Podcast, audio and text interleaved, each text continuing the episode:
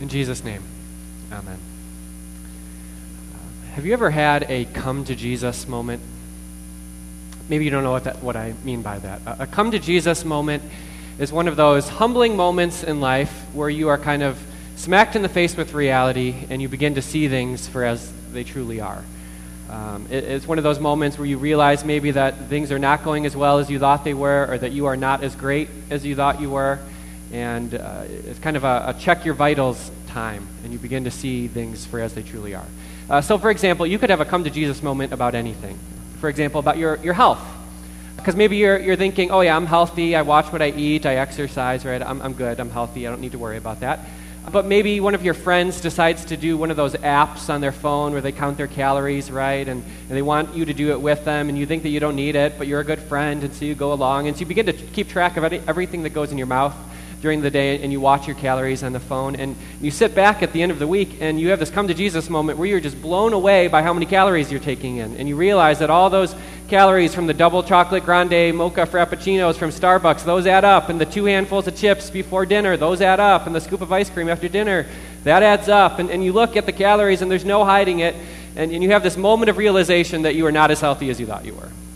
But you could have a come to Jesus moment with anything, maybe finances.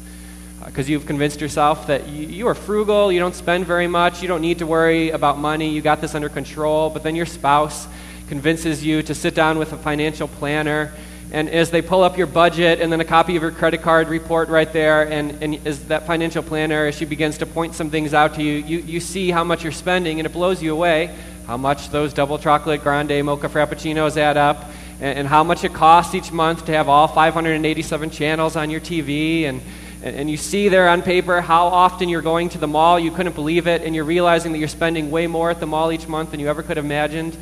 And you have this come to Jesus moment where you see reality and, and you are humbled by it and, and you begin to see the world for as it truly is. Uh, maybe you've had one of those moments before. I think we all need them from time to time uh, a wake up call, a reality check. And the thing about these types of moments is that they usually don't just happen by themselves. I suppose you could you have one of these come to Jesus moments all on your, your lonesome, uh, sitting there on your couch, and, and you could humble yourself and see the world as it truly is. But most of the time, most of us need a little push to get us there, don't we? I mean, we need that app uh, with the calories right there so we can't hide from it or fool ourselves any longer. We need the financial planner to, to point her finger at the piece of paper and say, hey, wake up, look at how much you're spending. Uh, uh, siblings are good for this, aren't they? Brothers and sisters, they're good at kind of knocking us down, humbling us a little bit, uh, keeping us real with ourselves. You could have a come to Jesus moment all by yourself with no extra help. But most of us need a little push uh, to get us there. And for Christians, uh, that push comes to us very often in the form of our worship. Uh, when we come to worship, uh, week after week, we are faced with reality, uh, and there's no hiding our true condition. Um, this is the truth about worship. It's not always easy. Uh, we come to worship, and we hear that, that we are far worse off than we ever could have imagined. And, and what we need is not just a, a little helping hand up. What we need is not just a pat on the back, a little bit of encouragement. But worship is humbling. Uh, we come to worship and we hear in our liturgy that we are by nature sinful and unclean, that we've sinned against God in thought, word, and deed, and that we are deserving of present and eternal punishment. That's humbling, right? Uh, most of us spend six days throughout the week pretty self absorbed uh, listening to our own inner voices and thoughts. And so it's only when we come to worship that we get that extra kind of external push uh, that gets us to see the world in a whole new way, and we begin to see the world as it truly is, and we begin to realize that things are not going as well as maybe we thought they were. So you see, worship is, is far more than just following some sort of rigid set of, of external actions. It's far more than just sitting when you're supposed to sit and standing when you're supposed to stand and listening when you're supposed to be quiet and speaking when you're supposed to speak. Far more than that, worship is a inner spiritual posture of humility. And our, and our worship brings us there. It, it creates in us that inner spiritual posture of humility.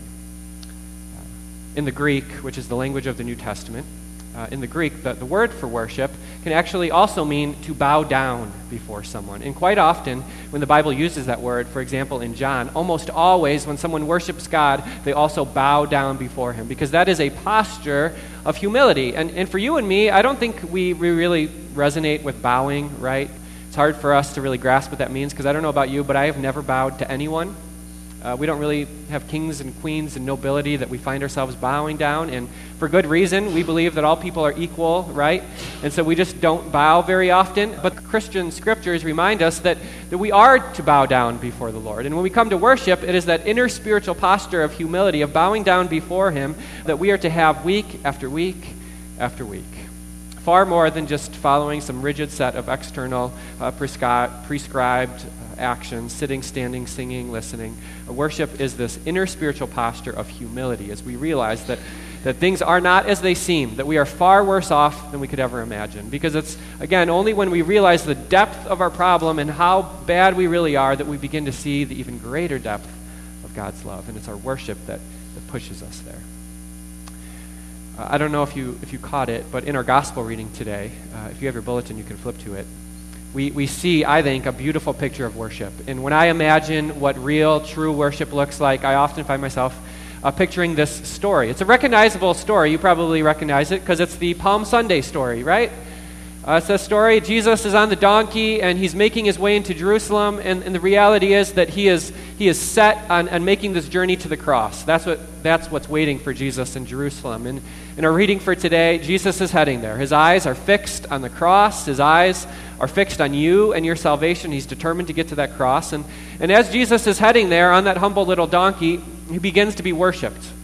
People are, are cutting down palm branches from the tree and waving them at Jesus, and they're taking off their coats and they're lying them to pave the way before him, and, and they shout out these beautiful words of worship and praise. They say, Hosanna, Hosanna, Hosanna in the highest. And that word Hosanna simply means save us, save us, save us, Jesus, they're saying. Talk about humility, right? It's a humbling thing to admit that you need not just help, not just a, a little encouragement, but that you need saving. And so it's there in, in, in, that Palm Sunday story that I think we see a beautiful picture of worship and praise, of, of people who recognize the depth of the problem and, and come and turn to Jesus, knowing that He provides all that they need. And with Jesus riding before Him, with His eyes fixed on salvation in the cross, the people worship Jesus. And I think that, that's what it's all about. Now, I did just mention that I thought that worship was more than just following some sort of rigid set of external prescribed actions. And that's true. But I, I, I do think that those, uh, those external things, the sitting, the standing, the, the patiently listening, or just the listening, those things go hand in hand with that inner spiritual posture. And in fact, the external things, along with the inner spiritual posture, both of them are crucial and vital to our worship. And you can't really have one or the other. Uh, and let me explain by what I mean by that. Because uh, the truth is that, that all of us have had some times in our lives uh, when we've come to church and we've done all the external things right. Right? And we, we've come and we sat when we were supposed to sit, and we stood when we were supposed to stand, and we listened when we were supposed to listen, and we read the words on the page with smiles on our faces. But inside, things were all messed up. We, we came to church and we we were doing it all right, and, and no one would have guessed. But inside, our, our hearts were heart, uh, hardened, and we were not humbling ourselves, but we were exalting ourselves. And we we're sitting there thinking, all right, when am I going to be recognized for all that I do for this church? You know, when is Pastor going to call me up and pat me on the back and tell everyone about how great I've been doing? Or, or we come to church and we're singing the songs joyfully and our words are beautiful, but we're crossing our legs back and forth, back and forth, hoping that someone will get a glimpse of our brand new shoes and tell us how wonderful we look. Or we wore the short sleeve, short sleeve shirt so that everyone would see the new watch that we have. Or we're sitting here doing all the right things, but we know in the back of our mind we're only here because our, our spouse wants us here and is an obligation to our family. Uh, many of us have done all the outward things without the inward spiritual posture of humility, and we're only singing the hosannas on Sunday because it's written on the page. You see, I think that God uses those outward, external things the sitting, the standing, the sitting, the listening in order to form in us that inner spiritual posture.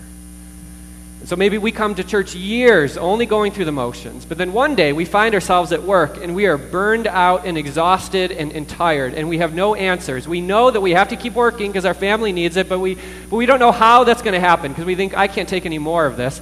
And then it's at that moment that we find ourselves with words that are not our own, simply praying, Hosanna, save us, save me, Lord. Or maybe you're at, your bed, at the bedside of someone you love dearly who's being taken from you by death, and, and, and the questions and the doubts and the anger fills your mind. And you think, why is this happening? And why me? And, and why now? And, and, and God, are you there? But then, uh, again, and you don't know where it's coming from, but you begin to pray, Hosanna, Lord, Hosanna, save, save me. You see, God has worked in your life through those external things that often seem pointless or like you're just going through the motions. He has worked in you that inner spiritual posture of humility so that you would humble yourself and, and you've come to recognize your true condition and you've come to see that your only hope is to sing Hosanna. Your only hope is to turn to Jesus for salvation. And then once that inner spiritual posture of humility is created, then you find yourself in church going through the motions, not because you have to, because you get to. You find yourself listening to the scripture readings or the sermon, no matter how long or boring it is, because, because you realize that these are the most important words you're going to hear throughout the entire week, because they are not your words, which you have been listening to for six days, but they're God's words. And so you cling to those words and you pray that your life would be guided and shaped and molded by these words, that these are the most important things. And you find yourself standing up for the creed or the gospel reading because you see that these are things that are truly worth standing up over. And we're, if we're going to get out of our seats for anything in life, it's going to be these things. It's going to be to confess our faith and to hear God's word. And you find yourself confessing your sins. What a strange thing we do as Christians, right? To stand up and a group of people, together with one voice, say, Yeah, we are a bunch of messed up, broken, worthless people. And you say those words not to have a pity party for yourself, but because you've come to the honest recognition of who you truly are. So, have you ever had your, your come to Jesus moment? I think we all need them from time to time. It's good, whether it's with our finances or our health, we need those moments. But here's the reality for each and every one of us today long before you ever came to Jesus, Jesus came to you. In a humble manger, your Savior came to you, for you. Because you see, you have a God who wasn't content just to sit up there in heaven on his heavenly throne and twiddle his fingers and think to himself, when are these people going to figure out and come to me? When are they going to get their worship right and th- get their lives put back together? When are they going to come to me? No, God was not content to wait for you to figure it out on your own. Instead, you have a God who jumped down out of his heavenly throne and into a little manger because he wanted to be with you. He is Emmanuel, God with us. You have a God who who wanted nothing more than to spend time with you, no matter your sin, no matter how blemished you think you look, and no matter how broken you think you are, you have a God who wanted to be with you. And so, long before you came to Jesus, Jesus came to you, and that's what we're celebrating this Advent season. we have a God who came to dwell amongst his people, who hears our cries, Hosanna, save us, Lord, and who went to the cross to do that very thing. So, brothers and sisters, as we prepare our hearts and minds this Advent season for our, our Savior Jesus to come to us, let's come to Him with our worship and praise, knowing that it's going to be feeble and broken and far from perfect. But let us humble ourselves as we, as we exalt our Savior. In His name, amen.